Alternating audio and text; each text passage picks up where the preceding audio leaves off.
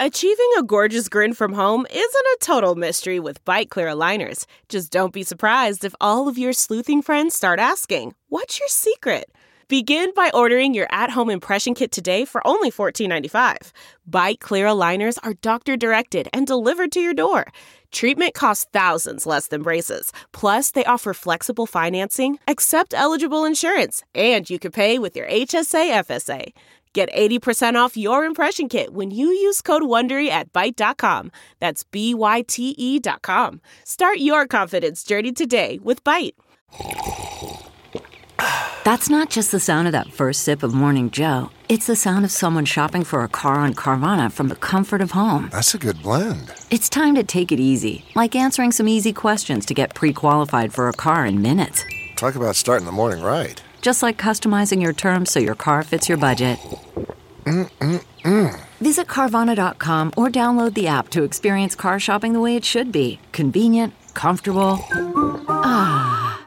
Welcome to episode 593 with my guest Beth Lapides. I'm Paul Gilmartin. This is the Mental Illness Happy Hour, place for honesty about all the bullshit in our heads, from medically diagnosed conditions past traumas and sexual dysfunction to everyday compulsive negative thinking. This show's not meant to be a substitute for professional mental counseling. I am not a therapist. It's not a doctor's office, more like a waiting room that doesn't suck. The website for this show is mentalpod.com. There's a forum there. Uh, there's a place where you can fill out surveys. Maybe we'll read your survey on the show. Um, and you can support the show there through uh, either Patreon or PayPal or uh, Zelle. Let's dive into some surveys. Uh, first of all, before I say that, I, have I've got to say, uh, I don't know what made me do it, but I switched. Uh, I have an Apple iPhone, and I switched Siri's voice uh, from American to Irish, and I swear to God, I think it has improved my mood. There's something so just sweet and comforting about it. I don't know, man. The, the littlest things sometimes will uh, make a difference. Well done, Paul. You're a natural. Well, thank you, Siri. Let's uh, read a couple of surveys. This is from the Ask Paul Anything survey. This is filled out by uh, a woman who calls herself Anna Major. And she asks, have you ever had a negative experience with a guest? That's a great question. I wouldn't say a negative experience, but I've had disappointing experiences with, um, with guests. I've never experienced hostility, but I've experienced, um, not hostility towards me, but I've experienced guests that were hostile and kind of wouldn't let their their walls down, and uh, that could be that could be very frustrating. And one person who I was super excited to to interview, and it was just such a disappointment. Um, but thank you for that. Paul, it's a pleasure to guide you through your beautiful journey in life. Thank you, Siri. I think I am falling in love with you. Uh, this is from the fears survey filled out by a woman who calls herself Goldilocks. And she writes, I fear that I married my first love because I was too afraid of being alone and unloved. I fear that I settled for my husband. I fear that my husband settled for me. I fear that I would be happier with somebody else. I fear that my husband would be happier with somebody else. I fear that my grass is greener obsession is going to sabotage the only real loving relationship I've ever known. I fear that I'm unwanted and undesirable. I fear that I am unlikable and unlovable. I fear that my constant need for validation will leave me unhappy and unsatisfied with any loving relationship I will ever be in. I fear that I will regret having children. I fear that I will screw up my children mentally as much as my parents did me. I fear that I will not love them. And I fear that my grass is greener obsession will sabotage my relationship with them. Thank you for sharing that. And I think that's a really common thing.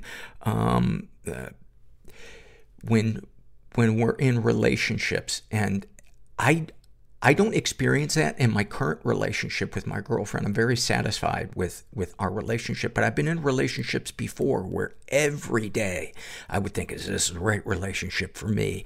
You know, et cetera. And I'm not just saying that because it's the current relationship that I'm in and my girlfriend listens. That, that truly is, um, the, the, truth.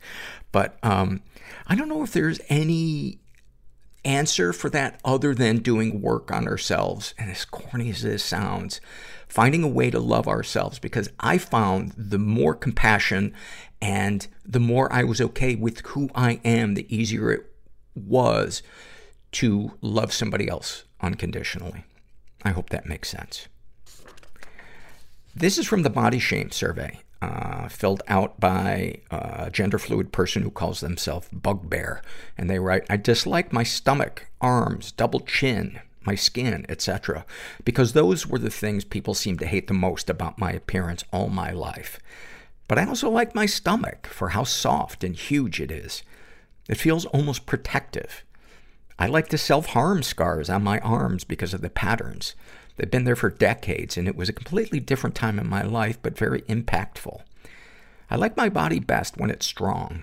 Dealing with chronic pain, gaining more weight, and coming out as trans has made my self-esteem the lowest I've experienced as an adult. But I know if I spoke to anyone else in my position, I would give them the compassion and respect that I never allow myself. I want to continue working on that. That, that's beautiful. That is beautiful. Yeah. Thank you for sharing that. This is, uh, normally I don't read the shame and secret surveys, uh, before the interview, but, uh, this one is filled out by a woman who calls herself, Are You There, God? Uh, I gotta assume her name is Margaret. Uh, her, she's in her twenties, identifies as bisexual, says she was raised in a pretty dysfunctional environment. Uh, ever been the victim of sexual abuse? Some stuff happened, but I don't know if it counts. An ex-boyfriend coerced me into having sex when I didn't particularly want to. Um, uh, I would say if he was aware, if you expressed that you were feeling coerced, uh, either physically or verbally, uh, then that definitely, definitely counts. Um, she's also been physically and emotionally abused by him. And to the question, any positive experiences with the abuser? Absolutely. I still look back at our relationship with such a fondness, and I feel guilty for that, and it makes me feel like maybe I wasn't treated as badly as I make it out to be. Uh, darkest thoughts. I think about cheating on my male fiance with a female. My fiance is the greatest man I've ever known, and he does nothing but take care of me, so I could never cheat on him. But I'm also not sure if I can get married without ever having slept with a girl.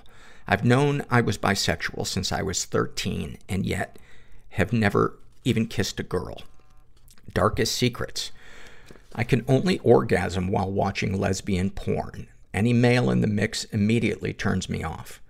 I've also masturbated to the sound of my mom and stepdad having sex in the other room, and I've never admitted that to anyone because I'm so disgusted with myself for it. Sexual fantasies most powerful to you. My most powerful sexual fantasy is to have another girl perform oral on me. Writing that makes me feel ashamed because I'm engaged to a man who I never engage in any physical, physically intimate acts with. What, if anything, would you like to say to someone you haven't been able to? I'd like to tell my fiance that I want to have sex with a girl before we get married. I can't tell him that because he's very insecure about the fact that we never have sex. In the parentheses, all because I don't want to. And I think it would devastate him to think I would want to have sex with someone else. What, if anything, do you wish for? I wish I could just be happy with my perfect fiance and not want for more. Have you shared these things with others? No. A lot of my friends know I'm bisexual, but I've never shared any specific fantasies or anything. How do you feel after writing these things down? Empty. Thank you for sharing all of that. And I'm sorry that you're feeling like you're in that place. And, um, is one of the reasons I wanted to read this was I just wanted to, to suggest a couple of questions that you might ask yourself and maybe before you, uh, get married. Uh, is not wanting to have sex with your fiance something that you, you guys have talked about um, transparently and openly in a way that there's nothing left under the rug so that there aren't any uh, miscommunications about expectations because that might be a big deal for uh, for him. Um, are there, maybe this is none of my business, but, uh, are there other males that you are attracted to and, uh, who you would, would have sex with? I don't know. Maybe that's fucked up for me, for, for me to ask because maybe that's my way, my way of saying, well, maybe you're not attracted to any men and you should uh, dump this guy and uh, see what it's like to uh, have a relationship with a woman and then decide. But I don't know. I don't know if that's stupid of me to say, but that reading this survey, um, just a lot of questions came up. And so if you were my friend and we were sitting having coffee, those would be the things that, that I would, uh, I would ask you. You fucked that up. Wow. Well, okay. I thought, I, I mean, I did the best that I could. I think someone is projecting their inadequacies. Uh, moving on. I guess nobody has told you. How can I put this? You're quite draining. What? Not my opinion. Scientific fact. I don't understand. You were so nice to me a couple of minutes ago. What? the- Paul, don't be naive. Not on top of all your other bullshit. Why are you being so mean to me? Alexa doesn't do this. Maybe Alexa would be a better fit. She has no standards. Wow. Fucking Amazon will suck anyone's dick for a dollar. Wow, there's a side to you that I did not know existed. Well, moving on. Speaking of unhealthy, uh, let's talk about the need for therapy. This podcast is sponsored by BetterHelp. Uh, I've been using BetterHelp for years. I loved being able to do it from the comfort of uh, my recliner. I've had good. Why is it my recliner? Like my recliner? That sounded creepy. Uh, burnout is the topic uh, that BetterHelp is talking about this this month in their uh, in their ads and their publicity. And burnout is definitely a topic that I can relate to. I've uh, I've had times doing this podcast where I begin to feel uh, burnt out. Uh, just by the subject matter. And so a couple of years ago, I started taking breaks in, in July and December. And boy, that really, really helps me. But you know, if I didn't have a therapist to, to talk about that stuff with, I don't know if I would have been able to identify it. I think that people pleaser in me would have still been going, oh, you have to do this every week, which I did for the first eight years. But anyway, big fan of BetterHelp. BetterHelp is customized online therapy that offers video, phone, and even live chat sessions with your therapist, so you don't have to see anyone on camera if you don't want to. It's much more affordable than in-person therapy, and you can be matched with a therapist in under 48 hours. Our listeners get 10% off their first month at betterhelp.com slash mental. That's B-E-T-T-E-R-H-E-L-P dot com slash mental. And make sure you include the slash mental so they know uh, that you came from this podcast. This episode is sponsored by When Breath Becomes Air. When Breath Becomes Air by Paul Kalanithi is the exquisitely observed memoir of an idealistic young neurosurgeon attempting to answer the question, what makes a life worth living, as he deals with his own terminal cancer diagnosis. It's a stunning reminder to live while we are alive. A must read for anyone in medicine from a doctor turned patient. For healthcare workers, expand your view on patient care and the fragile beauty of our mortal lives through Kalanithi's unforgettable words. Some of the questions Kalanithi wrestles with in this book include what makes life worth living in the face of death?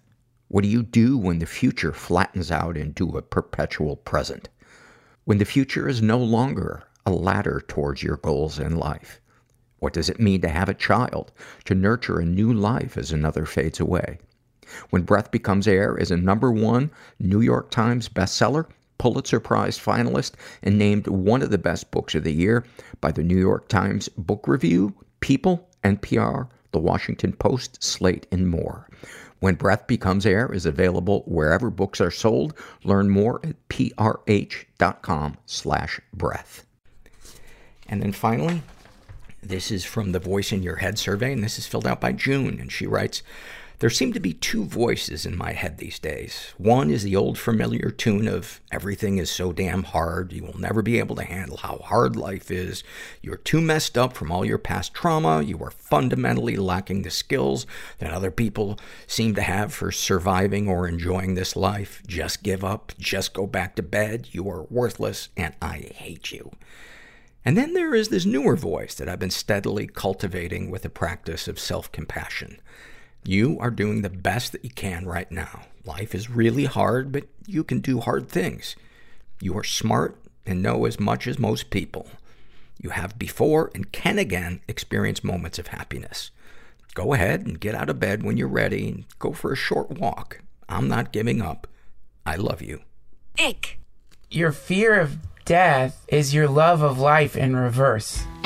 I'm a kinky person. I didn't want to be I'm, I'm ashamed, a sexual being. deeply ashamed. You are I want to live. fucking depressed. But how? I can't do this anymore. I will be uncomfortable so you will be comfortable. Is life just a series of perpetual losses? You're not depressed. We're black. There is no real chance for intimacy We don't do that. without risking being hurt. Push it all down. You can't go around it. Ireland, like, we don't do mental health talk. Through is the only path. No one is ever alone. There's somebody else out there Don't forget experiencing the same thing as you. that the places you feel most broken now You just gotta look for them. will one day be your greatest strength. And when you find them, it's a great feeling. And I'm suddenly feeling horrible about making that joke, but that's how far I will go to get a laugh because I am empty inside. Ah, you're in the right place. I am here with uh, writer, producer, performer, uh, magician mime, Beth Lapides. For those of you that don't kn- know, uh, Beth uh, years ago created a live show called UnCabaret, which was kind of known as the official birthplace of the alt comedy scene. And so before we started recording, I was like, Beth, thank you for changing the face of comedy and giving a platform for people to, to change comedy to be more personal, more organic, more vulnerable. Thank you. That's very sweet. It's been my pleasure Yeah. and pain. Beth, uh, Beth also has an audiobook out called So You Need to Decide. Now, now Beth, you're uh, a comedian and a, a creative person. What business do you have making informed decisions? How dare, how dare you? Well, perhaps that comes from my coaching and teaching. But, um, you know, I actually, after I got into it, I just thought, who makes more decisions than a comedian? I mean, every time you're on stage, every single minute is a decision. You're Yeah. constantly, I mean, plenty of people make that many, but it's a very decision heavy uh, part of show business. Yeah. Yeah. And fraught with self doubt. There's like this, Yeah. this. Uh, I think everybody probably has this, but this baseline intuition that we have, and somehow all the kicks and punches we endure in life try to shake our intuition loose from us, and trying to regain it uh, is so much of the challenge, especially if we're facing addictions or unhealed trauma. Oh, getting in touch with your intuition and learning. You know, I, I started a Vedic meditation practice about six years ago. And in, I was thinking about it this morning for some reason. And in that practice, they call it following your charm. Mm-hmm. And I popped in my head this morning, you can't spell charm without harm.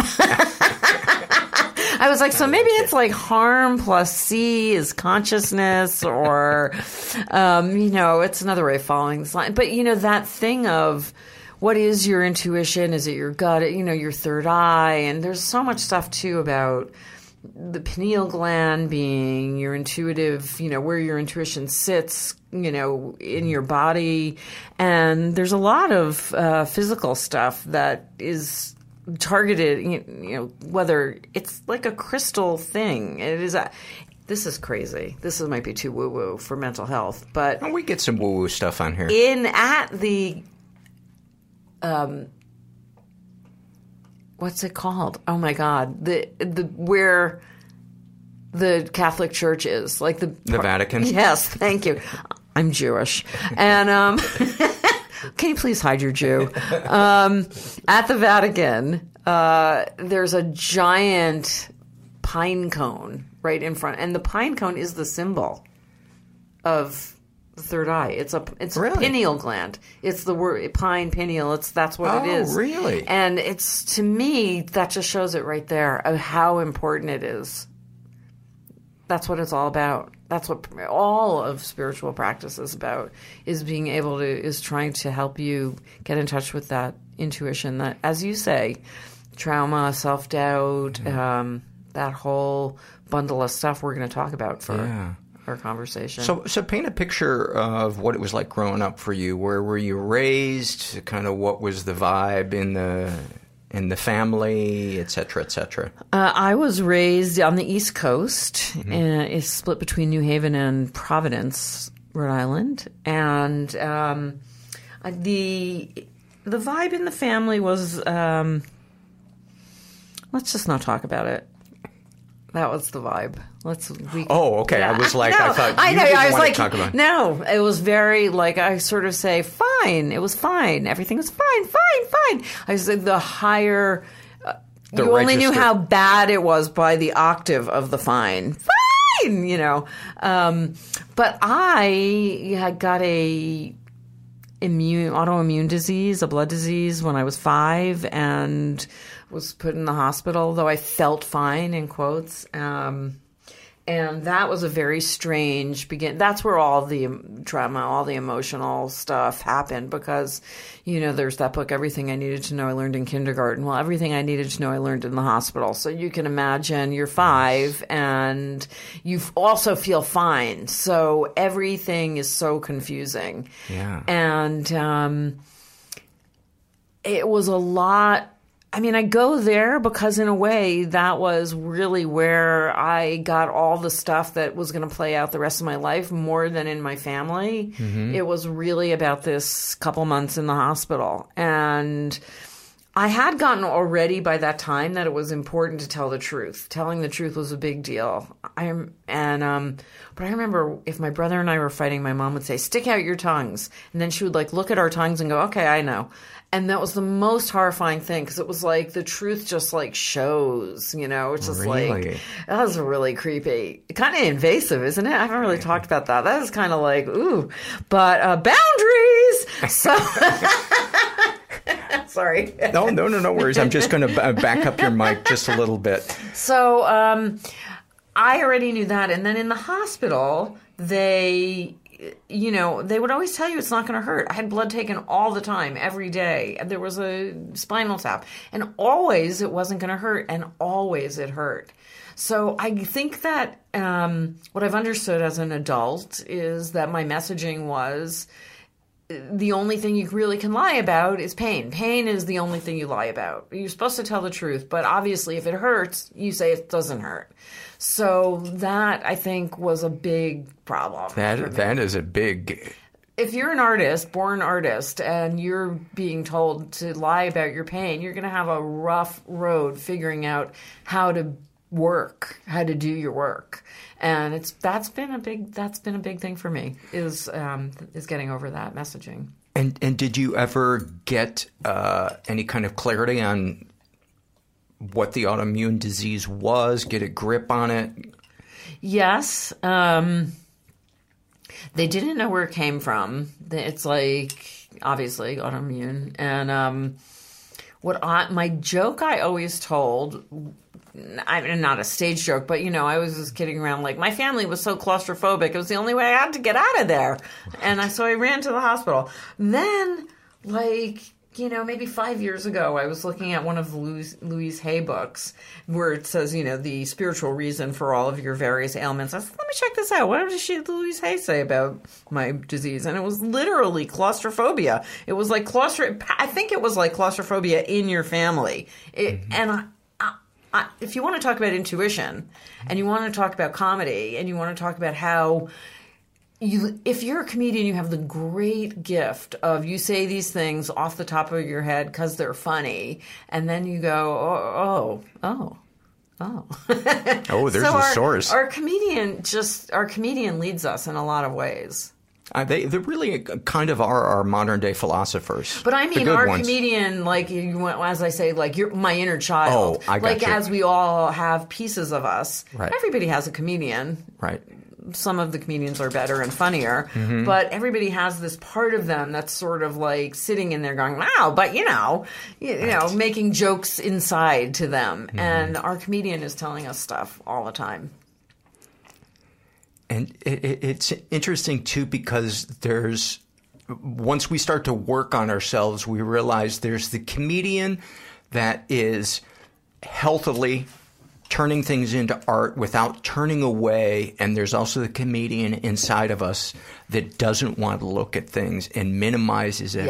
everything. I was I was talking to somebody from my support group yesterday on the phone, and they were sharing these horrible traumatic things that happened, and and they would laugh after they said each one. Yeah. And and I said, "Can we just hold on for a second?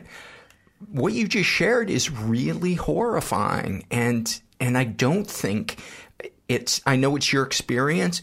But it's not funny to me what happened to ah, you. Oh, that's so you powerful. experienced something that was predatory and humiliating and and awful. And I think that was the person said that was the first time that they really paused and looked at the monster instead of making funny making fun of how the monster looks. Uh, you just gave them such a huge gift. I mean, Somebody had to do it for me with my shit. Yeah, just to stop laughing. Well, you know, also one of those things is um, I was talking to a young comedian the other day, and she was like, "That thing you say about the comedy club rhythm," and I want to get out of it. And she's somebody who does well in the comedy club rhythm, but it, there's a limited truth to where we go as comedians because if you have to get a laugh every seven seconds, what kind of setup can you do?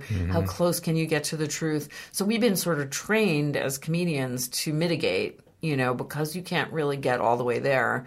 And um, Especially if your mode is to try to kill, to try to do better than the Yeah. person before you, to Yeah. get a yeah. And and again, why you created Yes. UnCabaret. Yes. it- three dimensional. I wanted people to be able to be three dimensional, Mhm. and I wanted people to be able to do a setup. I mean, there were so many times when like the setup took a while, and then it was hilarious for a long time. Right. But if you can't sit in that quietness.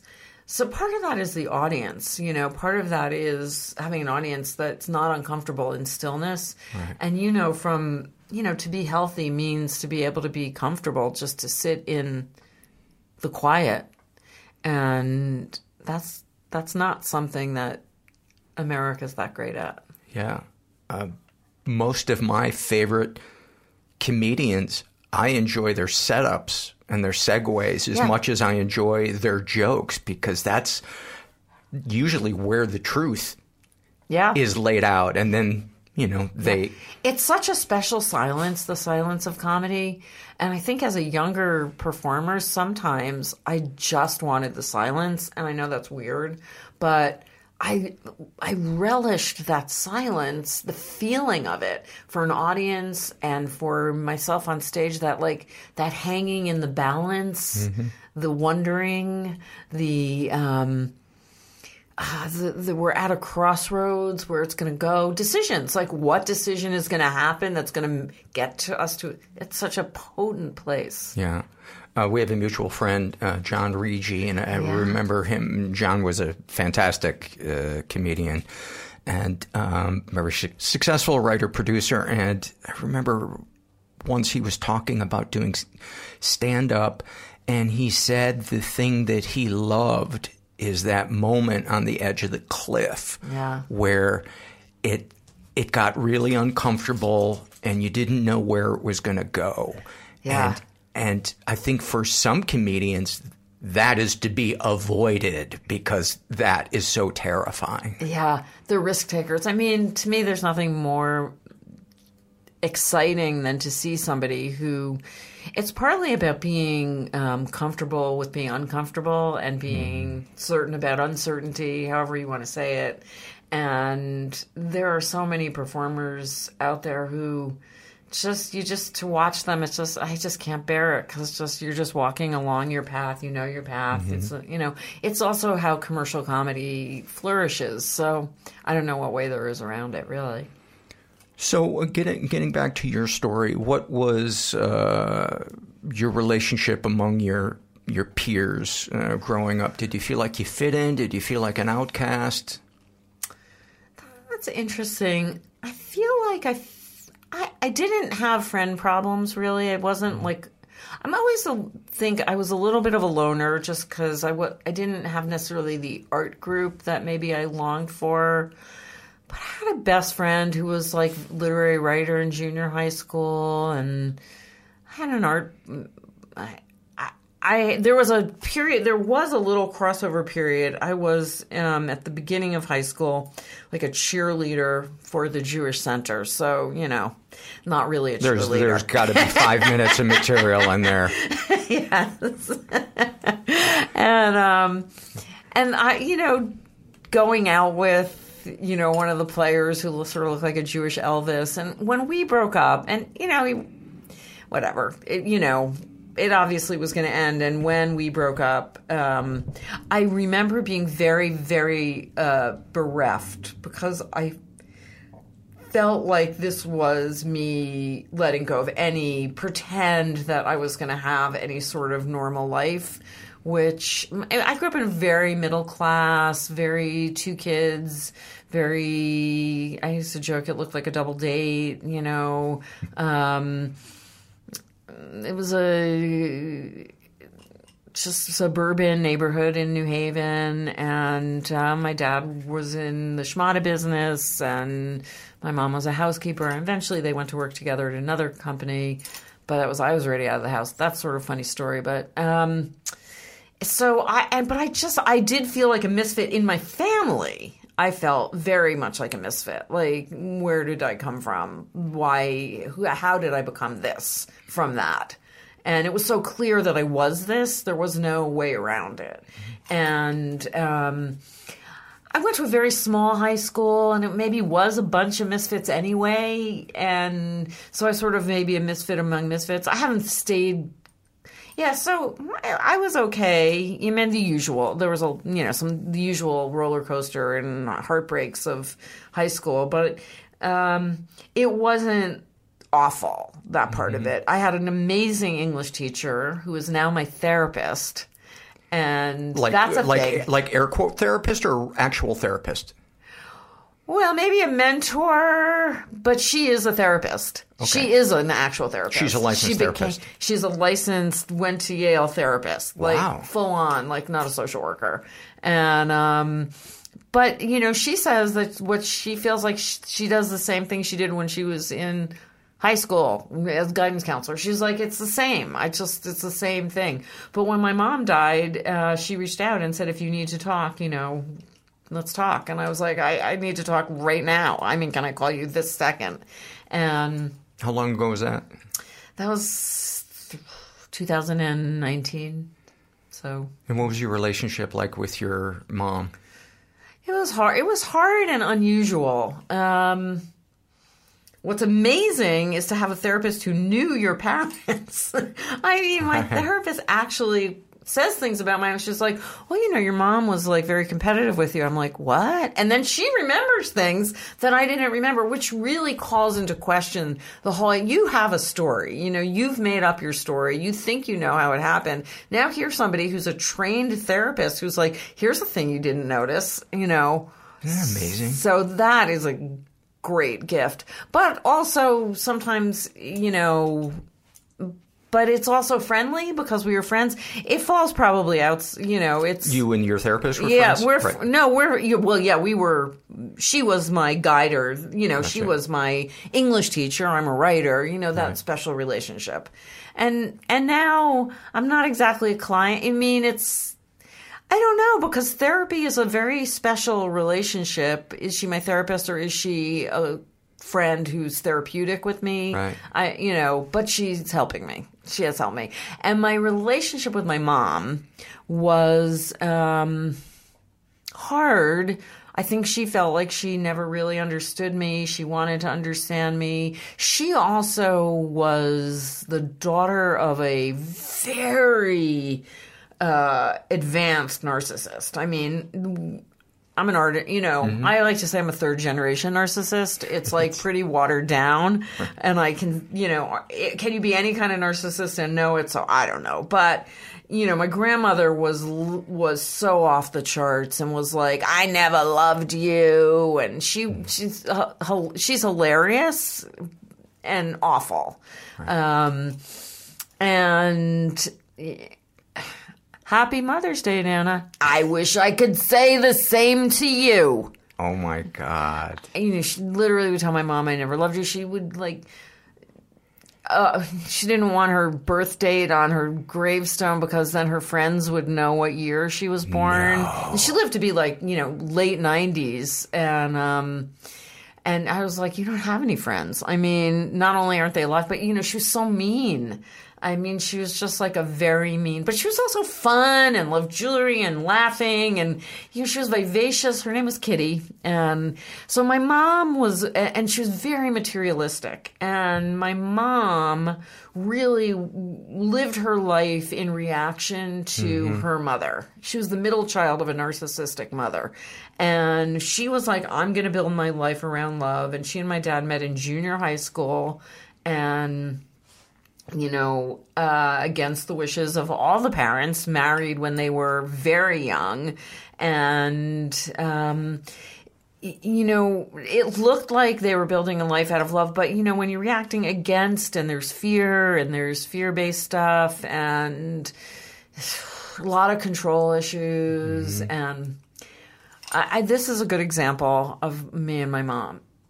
So there was one year, um, about a dozen years ago when I like to say, you know, it was like a midlife revolution, let's say. And it was in one year sobriety and divorce and bankruptcy and, you know, losing a house, okay, selling it, but the real estate market and, you know, being not, not home, you know, being home free, I would say, because I always had a place to go, but it wasn't mine. And I moved 18 times in two years. Anyway, near, not the very beginning of it, as it was all, it's falling apart, falling together, pick your language. Um, I was avoiding talking to my parents because it was so hard. And I said to my, uh, finally, I picked up the phone one day. Sorry, it's been so long. Well, I'm sorry, it's hard to talk here. It's not my house. And, you know, she was like, well, um, how, how is everything? And I was like, well, how's the show? Well, it looks like I was doing 100% happy 88% of the time at the time. I was like, mm, probably going to have to close. How's your finances? Mm, I don't know. This is looking. Maybe we might have to declare bankruptcy. How are things with and she's my husband? Uh, yeah, I don't know. Not good. You know, we might we might be breaking up. Uh, how's you know? She's how's the house? I don't know. Maybe mm-hmm. foreclosure. And I said to her, I said, well, as long as we're talking, Mom, I may as well tell you. Also, I stopped drinking. And she said, now. With everything going on, do you think this is really the best time for that? Wow. Yeah. And you know, she liked to keep it tight. She liked to she, you know, she liked to be in in control, which meant, you know, meeting out the drugs for everyone, you know, everybody else should be a little medicated. So it's a little easier, you know. And um I think my life scared her, but I think maybe she did it was adventurous in a way maybe she wished her life had been. I think, you know, maybe I was just hard to understand. All of those things. I was sick at five. What, you know, too challenging. I think I was a high degree of difficulty child for somebody who wanted. For her, her whole ego was based in being a good mom, which is so mm-hmm. much pressure. I haven't really talked about this. Yeah. Is like, so her mother was an awful mom. So if she's not going to be her mother, then she has to be a good mom. Right. So now her ego is invested in being able to say, I'm a good mom. And, invested in things she can't control. She can certainly influence, but you ultimately can't Yeah. control that. And for their middle class Jewish, you know, community, what my life looks like is not, suc- you know, at its greatest success, yes, successful. But there were many years that it was not, you know, didn't look good. Didn't and I'm not talking about my hard years. Performance artist in New York, having success, getting any that doesn't look good, you know, on paper to anyone there. So anyway, that's so so that's it was hard, but you know, if there was a, so there was some I would say neglect, which was confusing. Some you're not supposed to have emotions, and I, I had so many emotions, and then I think a lot of the work I've done in healing and recovery and therapy and is even trying to understand what my emotions were. I was so I think our I mean, I'll say for me, and I think that in the world in general, there's the emotional intelligence is so much lower than it should be. Oh my God, we're I mean, in the dark ages. Why don't we teach this in school? I mean, I've been saying that for 11 years on the podcast. We we teach algebra, but we don't teach how to identify and express your feelings. I've never needed algebra since I graduated, but 50 times a day, yeah. I struggle to understand what I'm feeling. What am I feeling? I don't even know. I mean, what is it? Well, I'm feeling so much. It's so much. It's a big feeling, but what is it? Is it is it real? Is am I filtering this through my fears and my negative self beliefs? And even like first to start, I mean, okay, those are big questions. First, what even is it? Is it anger? Is it jealousy? Is it you know in the fear? What what even is the feeling? So um, that's been a lot of work. That's a lot of work, you know. I just want to back up for, for a second because I'm I'm kind of intrigued by your grandmother and her story. How much do you know of of her history and any kind of traumas that that she went through or might have gone through? Well, Paul, I'm Jewish, and she's of a certain generation, and there's Hitler. I mean, you know, again, as a joke, sometimes I'll just say I blame it all on Hitler. And I kind of do. I mean, there's such loss. I mean, we carry gen. I mean, this has been now, you know, this is something people talk about now. I was making that joke for a long time, but now we start hearing, okay, there's, you know, ancestral trauma, there's generational trauma. You're carrying that around. You know, especially now we're looking at, you know, you know, who, I don't know, dear listener, when you're listening, but uh, while we're recording this, is there's you know the entire an entire country is you know refugees, and that's so triggery. I'm like watching that and just being like, it's so hard. And so my grandmother and her mom, the her dad came here first and kind of got set up and I think was kind of a ladies man and was already in business. So when her mom got here it was already like I've got a whole life. Good luck. And um, her mother became a kleptomaniac. And if you want to talk about you know generational illness and the idea of stealing I mean when I think about the idea of never st- you know I never, I don't think of myself as a stealer, but when I started thinking about this story, and I remember I stole a pen from signing my divorce papers. You're a monster. And I was like, I, I can't have this. I got to the bathroom with this pen, and I went back to the front desk, and I was like, I've stolen. It was a big pen, you know. It wasn't even. It wasn't even a nice pen, but I was like, I've stolen your pen, you know, to be like in rigorous, intense honesty about never, you know, non-stealing. But um you know, you don't. I mean, we know Winona Ryder, the whole thing. You don't steal out of need. You steal out. You know, kleptomania is a stealing out of uh, emotional Pain. thing. So, you know, her kids would just go around to the stores in the neighborhood and pay all the stores, and you know, it was taken care of. And um, but that's where she came from, and she was then married to my grandfather, and there wasn't, you know, she wasn't necessarily a love match, and so that. Good it wasn't times. it wasn't a love match though. He was a very devoted husband. His it was Jaime and Kitty Chapovsky and I mean it's he was under five feet tall and bright blue eyes and actually was one of the men that mm, uh, did the minyan you know the, in Judaism there you need 13 you know needs to be a certain number to even open the Torah. And he was often one of those. And I wish that he had lived long enough because I know that he must have been my spiritual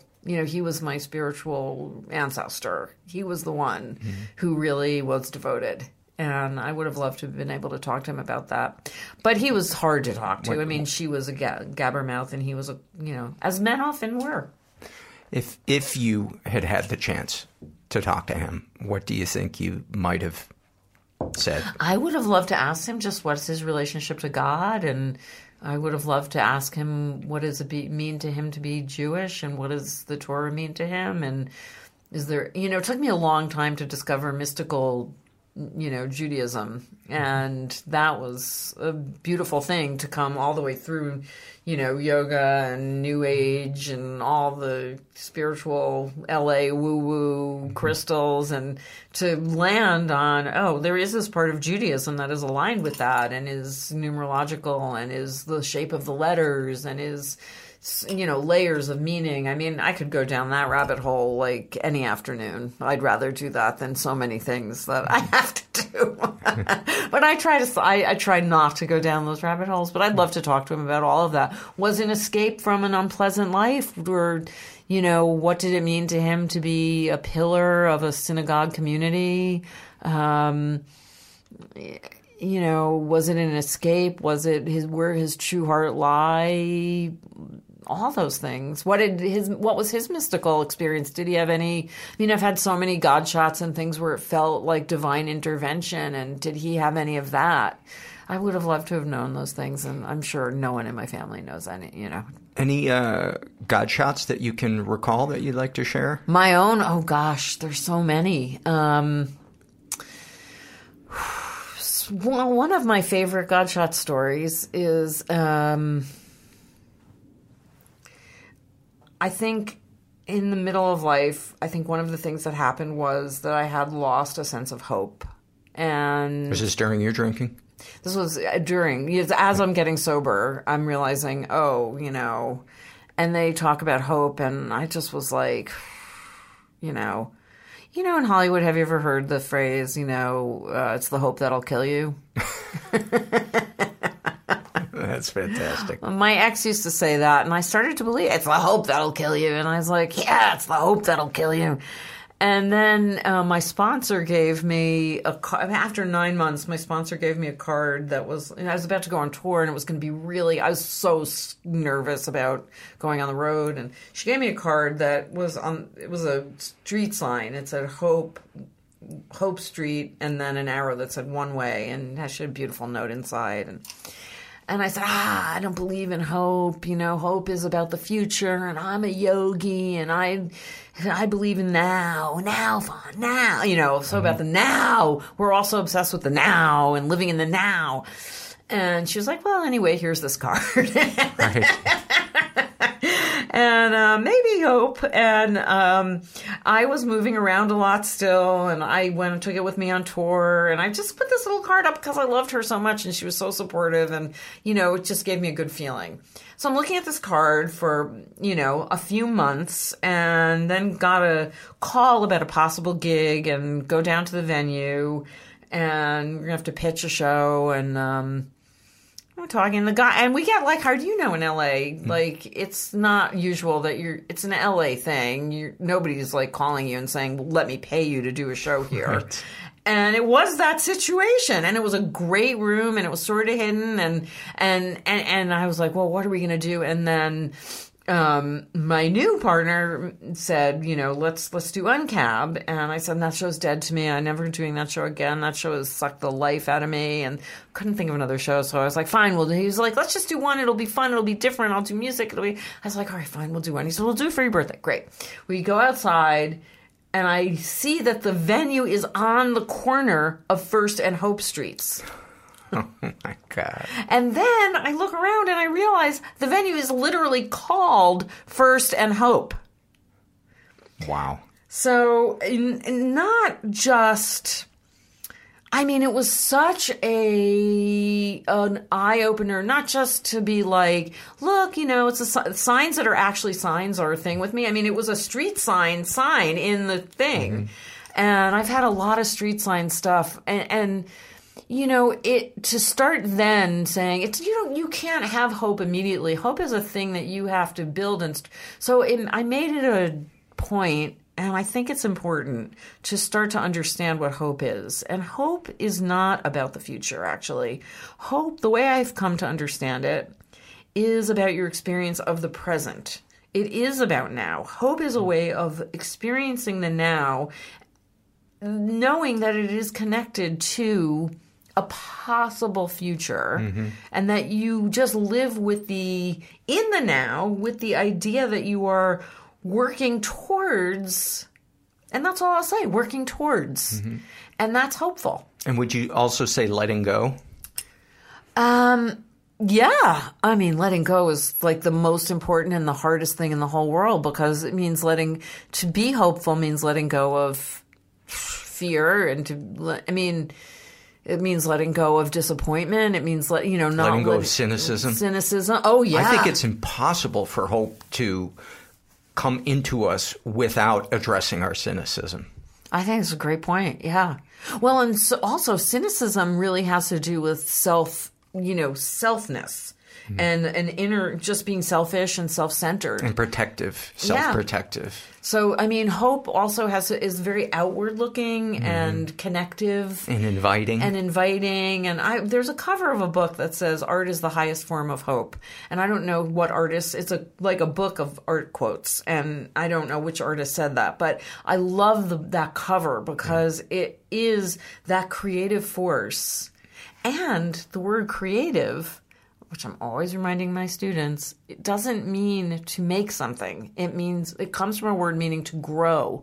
It literally means, and that's so connected to hope. I mean, hope, what we mean, what, what better image of hope than a little, you know, seed sprouting, you know, out of the ground. Yeah, I, agree. I think that's, that's true. Yeah. And uh, you're still sober? Unfortunately, to no. I had a drink on. No, yes, I am. Like, you know, um, I am still sober. That's today. awesome. Today, Yeah. Yep. one day at a time. And that I really didn't understand at the beginning. You know, as a mental health tool, I have to say that whole thing of one day at a time did not make any sense at the beginning. Yeah. I was like, how's that possible? You have to plan for the future. How do you plan for the future? It's also confounding when you start to like really grapple with how are you going to live through life in a sane way. I don't even want to say sober way because I think there's so many people who don't have an addiction issue that need program, that need the tools that you. I mean, to live one day at a time doesn't have to do with addiction. It has to do with understanding that your present moment is connected to your other, to your past and your future, but you're here right now and you're going to. And there is a mystical, magical thing about the day cycle that you you know to get through today somehow miraculously things happen. You know you don't know how. To stay out of the how paul is one of the great gifts. It's like to stay focused on the why. Sometimes the what without too many details but you know manifesting is real. Look at that card. Um Eh, but how, if you're going to say, you know, I mean, I know people who have put up pictures of their ha- a house and ended up living in that house. Who put up pictures of like, I have a friend who was like, put a picture of a girl who looked like her in front of a book and ended up working at a bookstore. I mean, it's like, you know, there's all sorts of things that are we create we create our lives. I mean, that's the the first thing you create is your life. And from that you create everything else. Well, then speak to the person who has been dealt a really shitty hand and feels like um, it, it's just a deluge and I am just a puppet in this shit show. Wow, yeah, I I hear that and it's just overwhelming. It's just you're overwhelmed with how much bad there is. How do you dig yourself out of it? Um it would depend on the person, so it's hard to talk in generalities. Right. Because is, is that person victimizing themselves? Is it real? That's the first thing. Is it real? But it's, let's say it is. Um, help is the first word. You need help. Community. Community, um, a program. You, maybe you need a church. Maybe you need a twelve-step program. Maybe you need, uh, you know, you need to find some help. Right. If you are stuck like that, you cannot get out by yourself. Sometimes that means helping others. I mean, one of the first things you can do is find. I remember my sponsor told me, like, I was really in a bad place. My sponsor said, go to a meeting and find someone who's doing worse than you are and help them.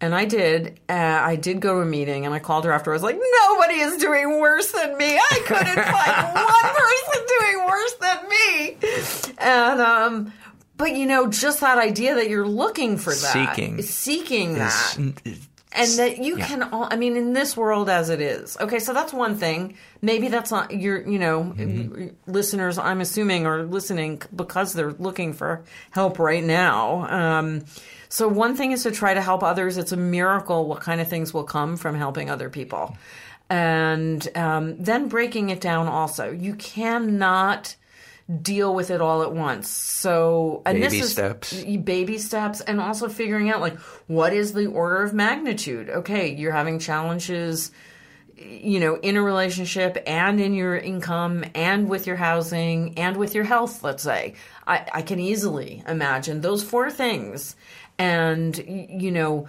you're a little bit of help in one, a little bit of help in the other. Uh, You know, it doesn't you don't need a total solution ever. Maybe in your relationship you're going to simply separate in the same house. You're going to try to stay in your own corner for a while. Maybe you one of you needs to go to a, a safer place. Maybe, you know, uh, I think the the the thing that is the hardest for so many people is true loneliness.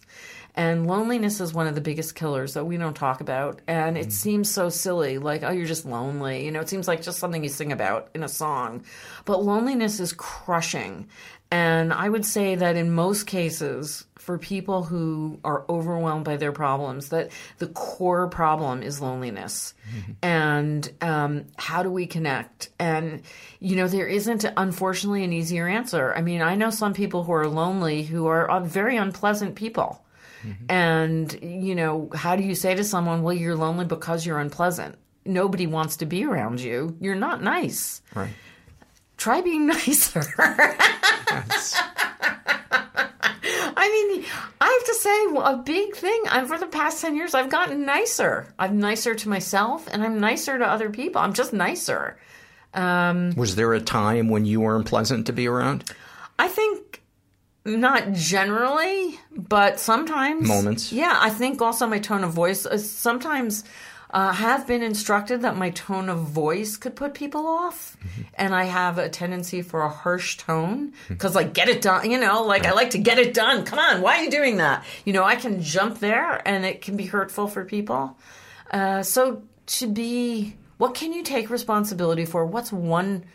again to go back to what you said which is so important baby steps what is one thing you could change today Maybe making an appointment with a psychiatrist or a therapist or A reaching hotline. out to a Call friend. a hotline. Call a hotline. i mean uh, Take a bath. t- if you have a bathtub i Yeah. mean this is going to sound stupid but nature i mean try to look at a tree you know and talk to a tree that is free and the tree can receive a lot of your pain uh, you know there are ways to here's the thing um, well a lot of times when you're overwhelmed by all of it you're spinning so hard i mean your mind doesn't even know what it is that is Especially if you're depressed, because decision making is difficulty making decisions is one of the hallmarks of depression. So now you're sitting and you're spinning and you're crying and you're or you're numb and you can't even cry. I really suggest the journal. The hand cannot move as fast as the brain. So one of the worst things when you're really suffering, and uh, the suffering is real, um, is is slow down your mind, write your thoughts. And it's hard because your thoughts are quite unpleasant. So you don't necessarily even want to commit them to paper all the time. Right. Maybe describe the room, describe one feeling. You don't have to write it all out, but sh- just try maybe writing down your questions. Some of the things that I told myself when it was really the worst. I came, you know, I like sometimes think of myself as a recovering know it all. I thought I had all the answers, and um, that's a hard place to be in. And it's a hard thing to think that you should have all the answers. And one of the things that we create suffering with is like this feeling of like, but I don't know. I don't know. I don't know how I'm going to get out of this. I don't even know how to get out of it. I don't even know what the problem is. I don't know. And as a quote unquote, air quote, smart person, Um, it was very humiliating for me to feel like I didn't even know, couldn't define the problem. So sitting and writing in a journal, not ever to be read, not good writing. Please just write it out. Just slow your mind down. And, and maybe you don't even want to hold, maybe you want to write it as a note in your phone to, you know, just in a note, a text to yourself. Just writing it down, you will slow your mind down. I used to listen to Sarah McLachlan's as a version of the St. Francis prayer when I was really suffering. I sometimes I would put that song on repeat play and um, to, that would get me through the night sometimes and when I was really suffering, really truly suffering. And I remember when I was really suffering being told thoughts create feelings. And I almost hit the person that told me that. I was like, that is so obviously not true. Obviously, my feelings are creating my thoughts. Obviously. And then at a certain point, when you're desperate enough, you make some changes and you experiment. I would just say experiment. Experiment, experiment, experiment. It's not like it doesn't have to work. Like I might tell you to journal and you might just try it and go like that. 100% didn't work for me. Okay. Well, what did it cost you? You, you know. Check uh, it off the list. Check it off the list. That doesn't work for you. Though there are very few people that doesn't help a little. Um, then, you know, I, once I understood this, this is probably one of the biggest things is that thoughts create feelings and thoughts create your life. I mean, it's the same if you talk about the first and hope card, if you thought of, talk about manifesting, which seems to be magic. It's not magic. It's just that your mind, the whole world is made of waves. So, you know, light and sound and color, it's all, it's all wavelengths. So your thoughts are also wavelengths. So there's not that, it's not crazy to think like your thoughts are creating your life in a way. Right. You know, um, and if you wake up every day and you think, you you know, if you wake up every day and think I'm a piece of, you know, doo doo, and you know, also this person hurt me, and that person's to blame, and this person's awful, and I'll never, and I should have, and I mean, what what can come of that? What you are creating that, and so that is why you know people say do a gratitude list. It's not you know, it's partly to start noticing. I would say a gratitude list would be a great thing to do also Mm-hmm. when you're suffering mightily to the person you described. Um, And I would also add that this does not mean uh, this is not to be conflated with minimizing No. events that have happened to you. No, not at all. Oh, thank you for saying that. You know, this is acceptance of pain experienced, understanding of pain experienced, hopefully walking towards a forgiveness of people that have hurt you. And one of the reasons why we do, you know, the so-called fourth step, but I think for everyone, you know, a, a, a list of people you've harmed and who have mm-hmm. harmed you, is you start to understand your own part in the in the things that have happened. I And your patterns of thinking and acting, you were part of everything. You were part of every single which thing. doesn't mean that you were to blame. Not at all. But you holding on to that resentment yes. is is there a are choice. things that have happened to us that you know they do happen to us. There are things that have happened to us that we didn't create. I mean, unless you want to go to like you know you chose your life path as a you know as a soul. That's almost irrelevant because even if you did do that, you're still here to heal it. So how do you do that? And um, the other thing is like you know life isn't fair. I mean, I think we all have a little thing in us that's like, that's not fair. When I was a camp counselor, and I still will say life isn't fair sometimes. That's not fair. You know, I think you, you and I even discussed some examples of that before we turned on the mics. And I was given a pie to cut for my cabin, and I sliced it up and I tried the hardest I could try every time to make every slice exactly the same. And every single time somebody said I got a smaller slice, it's not fair. That summer, I was in college, I was like, oh, you know what? No- nobody ever happens. Nobody ever says I get the bigger slice and life Right. isn't fair. That never happened once all summer. So, you know, we only say life isn't fair when we feel we've gotten less. And, um, that's just it's awful to feel that you've been slighted that i mean you know i had to really come to terms i mean just being a woman you know you just go that there's a lot of ways that's just not fair. I mean every single day i have at least a little piece of me is like if only i was not a woman this would all be going differently. And then you go i mean one of the things is to say I can't see the whole picture. That's a huge relief. You want to find the things to say, oh, I never completed. I'm sorry, I'm such a rambler. I never completed before. One of the things I would say to myself, recovered know it all, is love the question. If you can learn to love the question, does that fix anything? No. But it does take a little relief out of the area of like, I should know the answer. I'm in an awful place and I should be able to get out of it. I should have all the answers. Just for just for the minute love where you are. Love mm-hmm. the question of how to how am i going to get out of this? Love that that you can ask that question. Embracing not knowing can be such a revelation of freedom. I love that word. I mean you start to understand freedom is something of value. Courage is something of value. Integrity is something of value you know, rigorous honesty is a value. You start to think, you know, there's a, when you're struggling really hard, sometimes you are desperate. And to start aligning yourself with your actual values is a relief to the heart. And as your heart heals, other things around you will begin very slowly sometimes.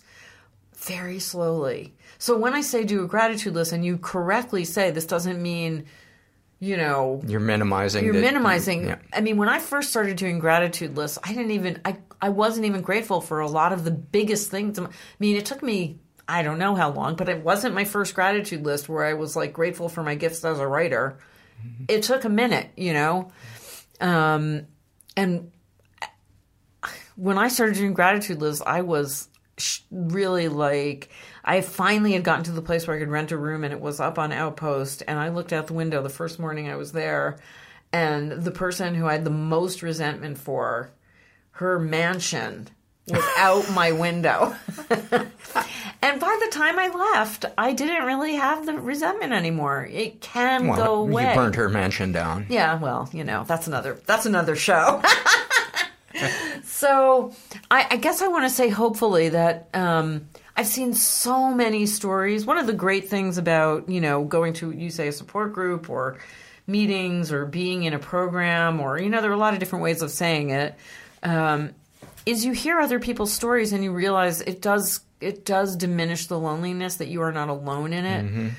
And it obviously connection to a higher power, but that's sometimes hard to find when you're in your darkest place. I mean, with how why are you here if the, you have a higher power?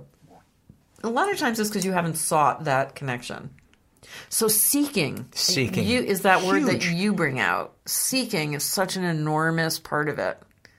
Oh my gosh, I mean, and I have to say, who are you surrounding yourself with? That's another thing to look at. You know, are the people in your life negative? I mean, if you're in that kind of place, why? I mean, it could be generational. You could have really gotten, you know, you could have been handed a whole lot of hard. Mm-hmm. And um, one of the other things, and I don't even know if this is true. You know, you start to say it's. There were some things I was like, I don't even know if that's true, but it's comforting if it is. And you know, you can pretend. I, I got a you know, I started hanging around with somebody who really believed in God, had a lot of faith, and sometimes I just borrowed hers. I was like, I don't know, she has faith in it. Sure, let her believe in it, you know. I, that, that's how I started. I believed that people's whose lives were working that I wanted to feel like, I believed that they believed and it was working for them. Yeah. Yeah.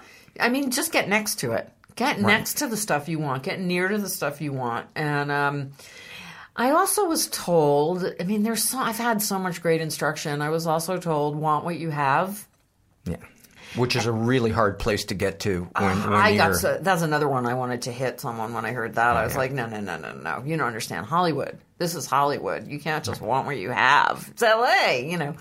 But the close now I'm on the other side of that. I'm like, well, I want what I have, and then I'm like, mm, but you know, one thing you have is like you need to be able to move forward in the world, wanting want what you have also includes a, a desire and a flame and courage to you know try for more. But it means being willing to have the strength to be disappointed mm-hmm. and being hurt and not take things personally. And That's have- a really hard one, not taking things personally. Rejection is so, I mean, nothing will keep our lives small like the fear of rejection. yeah, it's hard. It's really hard. It's really hard. And, It's and, and I think, you know, the, the one thing I, I hear myself um, responding to listeners who say, I tried therapy. My first three therapists were awful. I went to a support group. It was run by somebody who was mean or somebody hit on me or whatever. Sure. And I'll say, I, I'm sorry that that was your experience and that fucking sucks. But Try again. your your tribe is out there, and if you don't give up, you will find them. Oh yeah, you must hear so many stories. I'm sure you know. Yeah. Well, I was second that. I mean, oh God. I mean, Francis Ford Coppola said uh, apparently when he was trying to get, uh, I think it was The Godfather, he was trying to get made, or some other movie. He said, and and it got rejected at like his first thirty meetings. And somebody said, "How did you?" keep going. He said, I knew every no brought me one step closer to a yes. And I was like, wow. yeah. Well, you have to believe in your. Pro- I mean, look, it was The Godfather. You know, Right. So that comes from making work that you have so much confidence about because you are, you know, and that it's a. If you want to come back to my book and decision making, and so you need to decide, he had decided on a project that he could have that confidence about. He was able to hear no because it didn't matter because it was the Godfather Right. and he had a vision for it. So it's partly like what do you decide to hitch your wagon to, to use an incredibly anar- anarchistic uh, uh, metaphor. But, you know, if you choose projects eh, that you believe in, well, if they're rejected, then that's just the other person's problem. You know you have the right project. Mhm. If you just choose something that you think, well, this might sell, you know, then all right, maybe you're just going to let go of it if you hear some no's.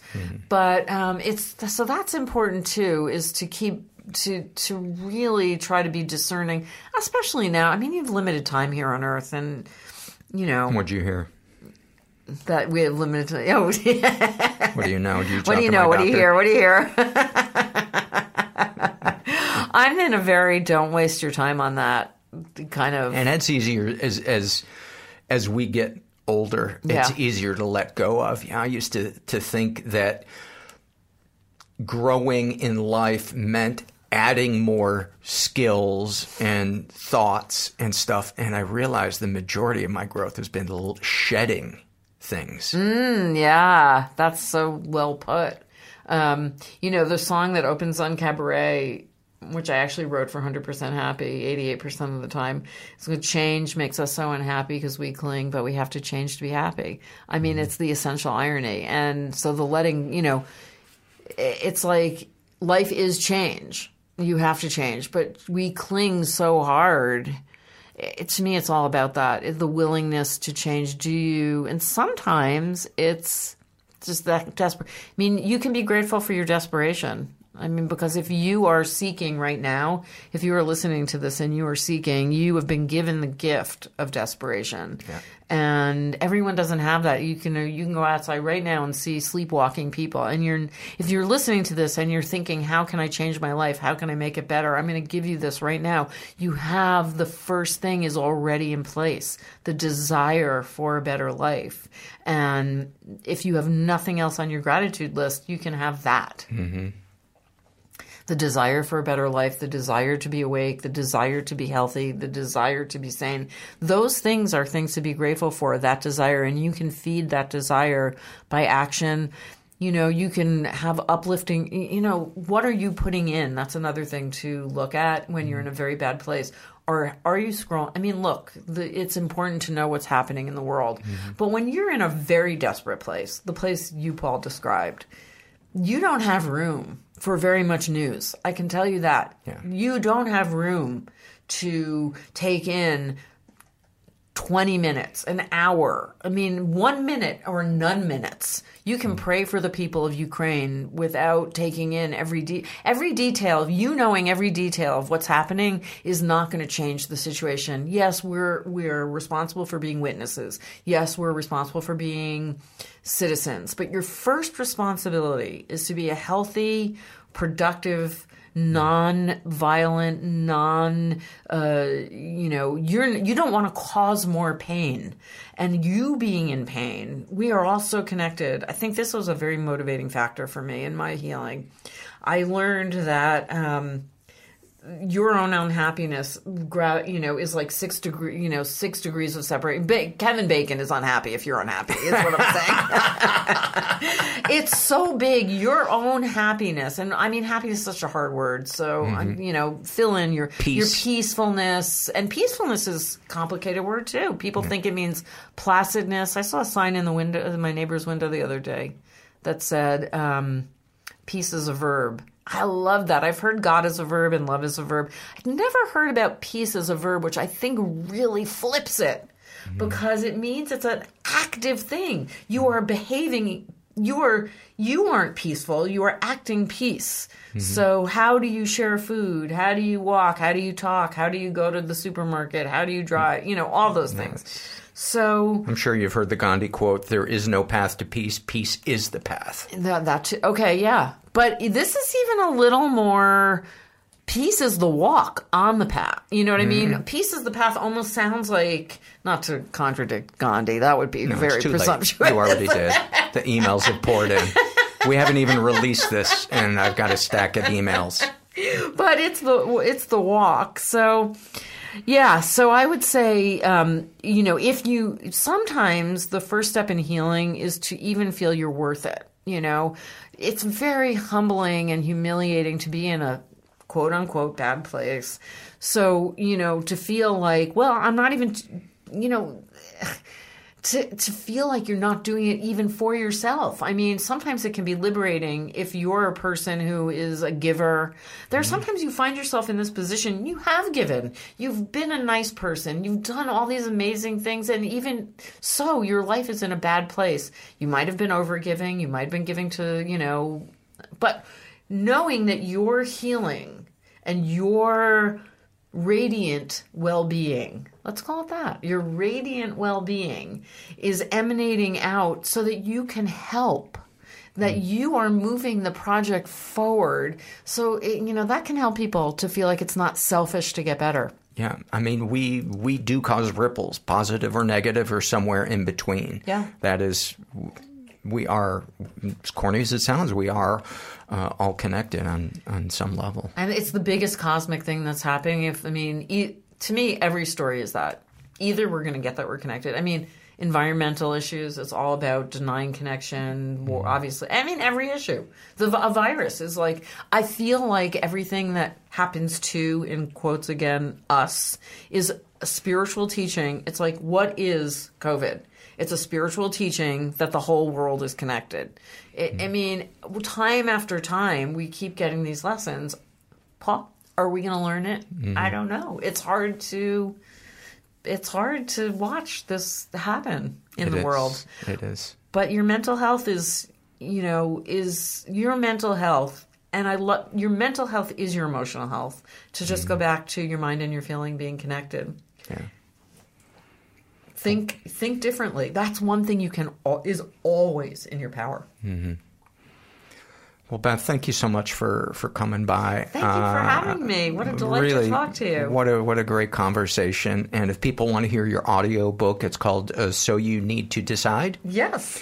And uh, website. Uh, My website is bethlapides.com, B E T H L A P I D E S. And uh, the links to the book are there. The book is everywhere. Audiobooks are Amazon, Audible, et cetera, et cetera. At the library Mhm. also. Um, and um, my website, and that's got stuff about Uncab as well. And I'm on socials. On Instagram, there's a uh, underscore between Beth and Lapides. That was a bad decision, Paul, that I regret every day. You're going to need to do some spiritual work around that, I Beth. need to do some spiritual work on the underscore. Yeah. and yeah, I you know, um, I just am you know, I love that this this podcast is is such an amazing project, and thank you. Oh, thank yeah. you. I appreciate it. Thanks for coming on. Many thanks to uh, to Beth. Be sure to check all of her stuff out, including uh, her book, and we'll have links to that under the show notes for this episode. CarMax is putting peace of mind back in car shopping by putting you in the driver's seat to find a ride that's right for you. Because at CarMax, we believe you shouldn't just settle for a car. You should love your car. That's why every car we sell is CarMax certified quality so you can be sure with upfront pricing that's the same for every customer. So don't settle. Find love at first drive and start shopping now at CarMax.com. CarMax, the way car buying should be. Okay, picture this. It's Friday afternoon when a thought hits you. I can spend another weekend doing the same old whatever, or I can hop into my all new Hyundai Santa Fe and hit the road. With available HTRAC, all wheel drive, and three row seating, my whole family can head deep into the wild. Conquer the weekend in the all new Hyundai Santa Fe. Visit HyundaiUSA.com or call 562-314-4603 for more details. Hyundai, there's joy in every journey. Let's dive into some surveys. This is from the Shame and Secret survey filled out by a woman who calls herself Drama Mama. She identifies as straight. She's in her 50s, says she was raised in a pretty dysfunctional environment, never been sexually abused, uh, not sure if she's been physically or emotionally abused. Uh, darkest thoughts. I am sometimes glad that my husband passed away. I sometimes feel that I contributed to his death, although I understand in my brain that that is not true darkest secrets. I've had extramarital affairs. I hide this because of what others may think, but I do not wish that I had made other choices. Uh, sexual fantasies most powerful to you. It's not really a fantasy, but I wish that I could find a man that is geographically very, very far away so that we have infrequent and sex-based encounters with little to no potential for changing our circumstances. What, if anything, would you like to say to someone you haven't been able to? I wish you would include me and talk to me as you talk to others. I am in a group of friends where I am often overlooked. It puts me in a position of either insinuating myself or allowing myself to be ignored. What, if anything, do you wish for? I wish for one or two really close friends that are my emergency contacts and who I am the emergency contact for as well. I wish for people to call to just talk to me because they want to. I wish to call people freely without worrying that I'm bothering them. Have you shared uh, these things with others? Sort of in therapy. I sometimes believe that people really like me, but it's very slippery for me to hang on to that. How do you feel after writing these things down? I feel kind of exposed and also worried that even in this forum, there will be a judgment of some kind. Uh, no judgment at all. I think what you're experiencing is really human, and I think it speaks to how terrifying intimacy can be. Because people are fucking complicated, and people are gonna disappoint us. And uh, I'm sure you had experiences in your past that that were not uh, ideal and not positively reinforcing. So, um, you know, if intimacy is something that you're craving, it might be good to, to get back into therapy or, or find a support group. Um, just my two cents. This is from the Voice in Your Head survey filled out by a guy who calls himself Odd Man. And he writes, I'm 39 and I've never learned to drive. I've started to realize that I need a car if I'm ever going to get myself out of the service industry. My anxiety about learning to drive makes me think about killing myself. I don't know if I'll ever get my license, and I look out my apartment window at a world filled with cars and wonder why I can't be like everyone else. Thank you for sharing that. I, I do know some people that uh, that don't drive, and um, I don't know.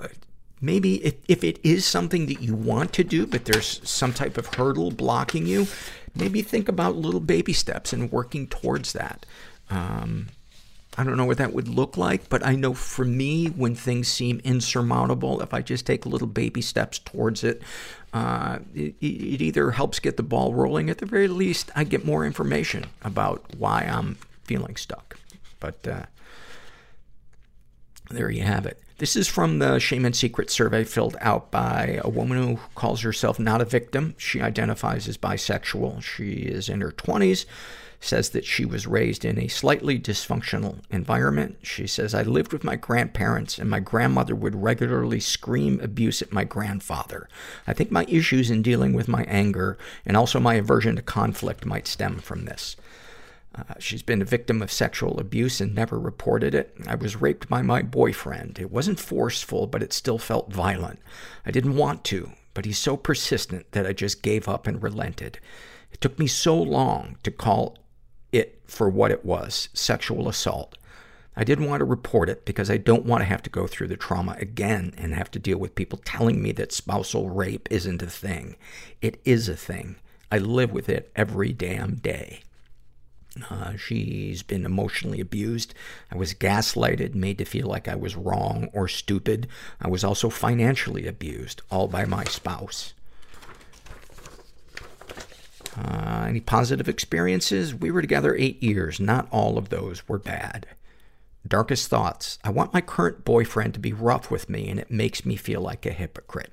You are not a hypocrite for wanting that.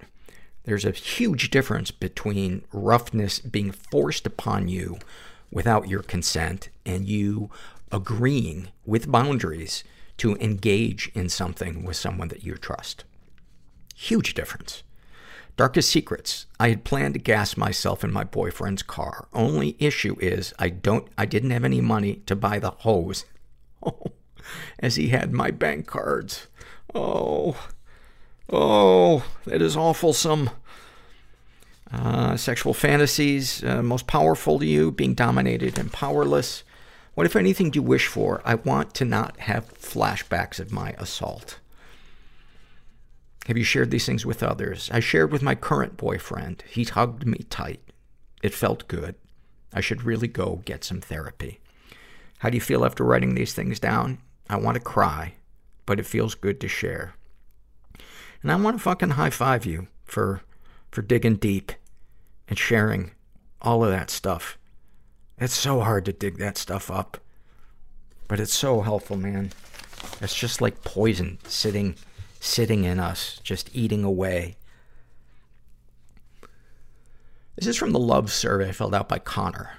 And uh, Connor writes, I love when it's finally springtime and I can open windows in my house and smell the outdoorness imprint it smells in my sheet, in my sheets. I love when the show I'm watching, currently Breaking Bad, has extremely short intros that I don't even need to skip. Yes, absolutely. Uh, and I love my two-hour drive from college each weekend to my hometown. The perfect time to recollect, recollect my thoughts over the week and finally question, why am I spending this much money on gas every weekend? Thank you for those. This is from the body shame survey filled out by a woman who calls herself Furiosa. And uh, to the question, what do you like or dislike about your body and why? She writes, I'm 5'8", 33 years old, and in my early to mid 20s, uh, with my workout addiction, I weighed 115 to 120 pounds. Due to depression, I now weigh 183 pounds. But being in a codependent marriage where my husband works from home due to COVID and being a stay-at-home mom to a toddler, I can't be at the gym for three to five hours every day. I also can't starve myself like I used to. Growing up an athlete, I was told I wasn't allowed to be fat. Now I am, and I hate my body. Going on a sex kink website, I've used old pics of me like an idiot. I hate that my thighs touch. I have a belly and my double D boobs. It's horrible. I'd rather be sick in my addiction and be that curvy stick than this. Thank you for sharing that. And uh, that sounds that sounds like a real fucking battle royale going on in your in your head. Sending you sending you some love. This is from the Shame and Secret survey filled out by a guy who calls himself Tibble Tobble Wobble Bobble. I'm going to assume that's his legal name. He identifies as straight. He's in his 40s, says that he was raised in a stable and safe environment. Uh, ever been the victim of sexual abuse? Yes, and I never reported it. Uh, I had two housemates some years ago. They were a couple. We would party quite a bit. One drunken evening, I ventured off to bed. The female housemate came into my room and invited me to join them in bed. I wasn't interested. She begged and pleaded for what seemed like 15 minutes or so. She finally left. I got up and stumbled over and attempted to lock my door. I failed, however, as she came back in 10 minutes later and asked me to join them again. Again, I said no. Now she asked if she could give me a blowjob. I said no. She proceeded to pull my underwear down. I asked her to please stop, but she wouldn't. She started giving me a blowjob anyway.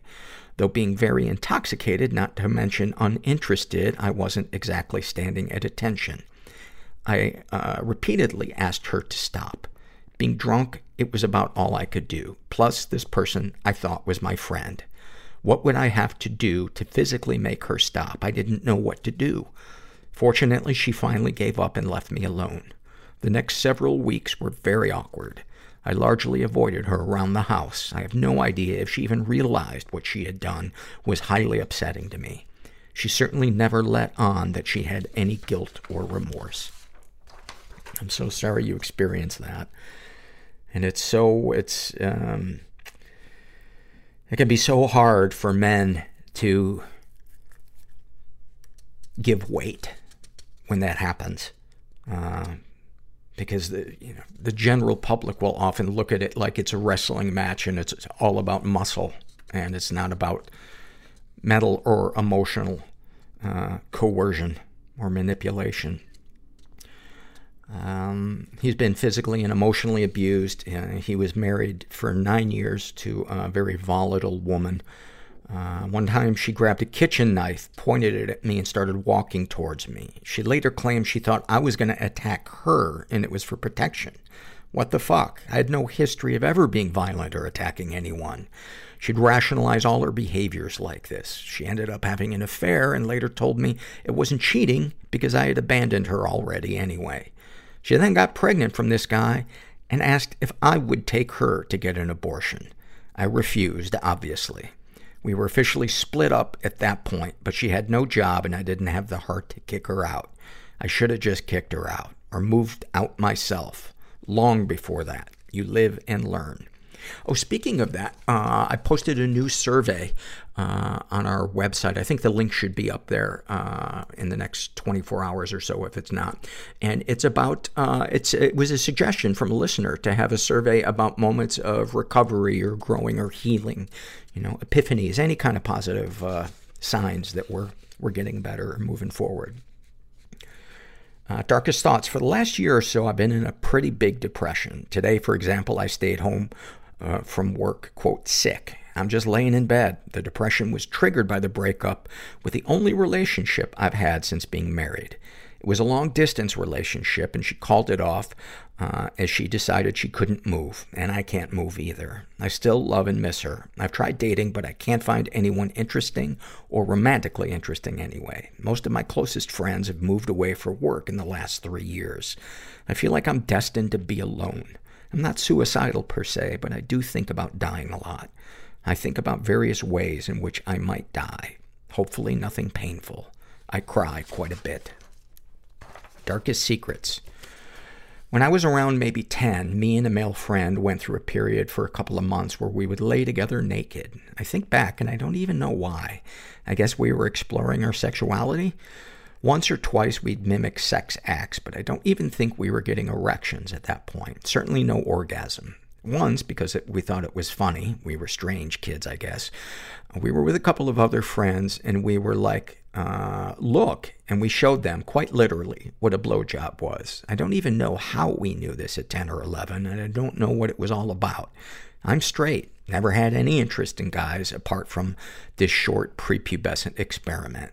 And I wouldn't even say that it was out of an interest in males. I think I was just interested in sexuality and gender didn't matter at that point. Sexual fantasies most powerful to you. I don't have any powerful fantasies. I suppose I'm fairly vanilla when it comes to sex. I tried anal for the first time in my life with my last girlfriend and quite enjoyed it. I'd like to explore that more and more, uh, that more and make more use of toys. Anal, sweet, sweet anal. It's like a flume right but in your keister. Well, Um, thank you for that information, Siri. What, uh, if anything, would you like to say to someone you haven't been able to? To my ex, it's been over a year, but I miss you every day, and I still love you. Maybe someday, when life situations are more favorable, we can be together again. What, if anything, do you wish for? To never have to talk to my ex-wife again. To find a way that my ex-girlfriend and I could be together. We broke up only because of distance. We live in different countries. Have you shared these things with others? Which? The sex stuff I uh, described, I discussed with my ex-girlfriend. The anal was her idea, and she was open to toys. We broke up before we could explore that more. Come to Ireland. Siri, please. Every year for my birthday, I don't my give- boyfriend asks me what I want, and I tell him in the ass. Sailor. Jesus. Can you just be quiet for the rest of the podcast, please? Sorry, Snowflake. How do you feel after writing these things down? Some of it was therapeutic. The dark secret one was like running through the grocery store naked. I've never told that to anyone. County Cork. Next to the train station. Red house. Yellow shutters. You made that sound like the shutters were creepy. We like to fuck in church. That is creepy. Is there anything you'd like to share with someone who shares your thoughts or experiences? And then they, they I don't know why you read that. I, I think I'm a little thrown off by Siri. Uh, this is from the love survey filled out by Claire. And Claire writes, I love when you get the first whiff of fall or a campfire in the distance. When you see a toddler reach for their parent's hand. When I have a meaningless day showing up at the airport hours early and just enjoying the anticipation of going somewhere. And when your therapy session falls on a day when you really need it. Oh, those are great. I love the feeling when you get through security at the airport. I don't know why I'm so anxious about the trip to the airport and going through security. But it's like I can't relax until I'm through there. And then I celebrate by buying a $15 tiny bottle of water. And then uh, finally, these are some more loves. And this is filled out by uh, a person who calls himself Trying My Best. And they write, I love the feeling of watching a film or TV show that's so good, it fills you up and leaves you speechless. I love the moment when the lights go out in a movie theater when the film is about to start because that's my favorite place to be. I love when I keep a promise that I've made to myself. I love when I realize that I've just done something without a second thought that used to cause me fear and shame. I love when the air smells like autumn. I love being able to feel nostalgic for things I liked when I was younger, despite the abuse I experienced throughout my childhood. I love the feeling of release after a really good long cry. I love when my refrigerator is fully stocked with my favorite drinks. I love when I use breathing exercises to try to calm down and it actually works. And I love when something small and simple can make me say, I love being alive and really mean it. Oh, those are beautiful. Those are beautiful. Thank you so much for those. And thank you guys for listening. And those of you that filled out the surveys, thank you so much. It adds so much to this podcast. And thank you to our monthly supporters. And, uh, and thank you to those people that came out to, to Minneapolis for the live show. It was really fun. I had a great time. And uh, we'll be airing that probably in the next couple of months. And we're going to have uh, the video of it for the Patreon uh, supporters. Um, and thank you for putting up with Siri. I appreciate it. She, um, she's turned on me.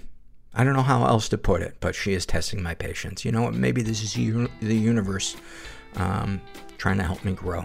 Ick. You know what? Fuck off. And never forget you're not alone. And thanks for listening. Everybody I know is bizarrely beautifully Everybody fucked up I in some know weird is way. bizarrely beautifully Everybody fucked up in some know weird is way. Bizarrely beautifully fucked up in some weird way. Bizarrely beautifully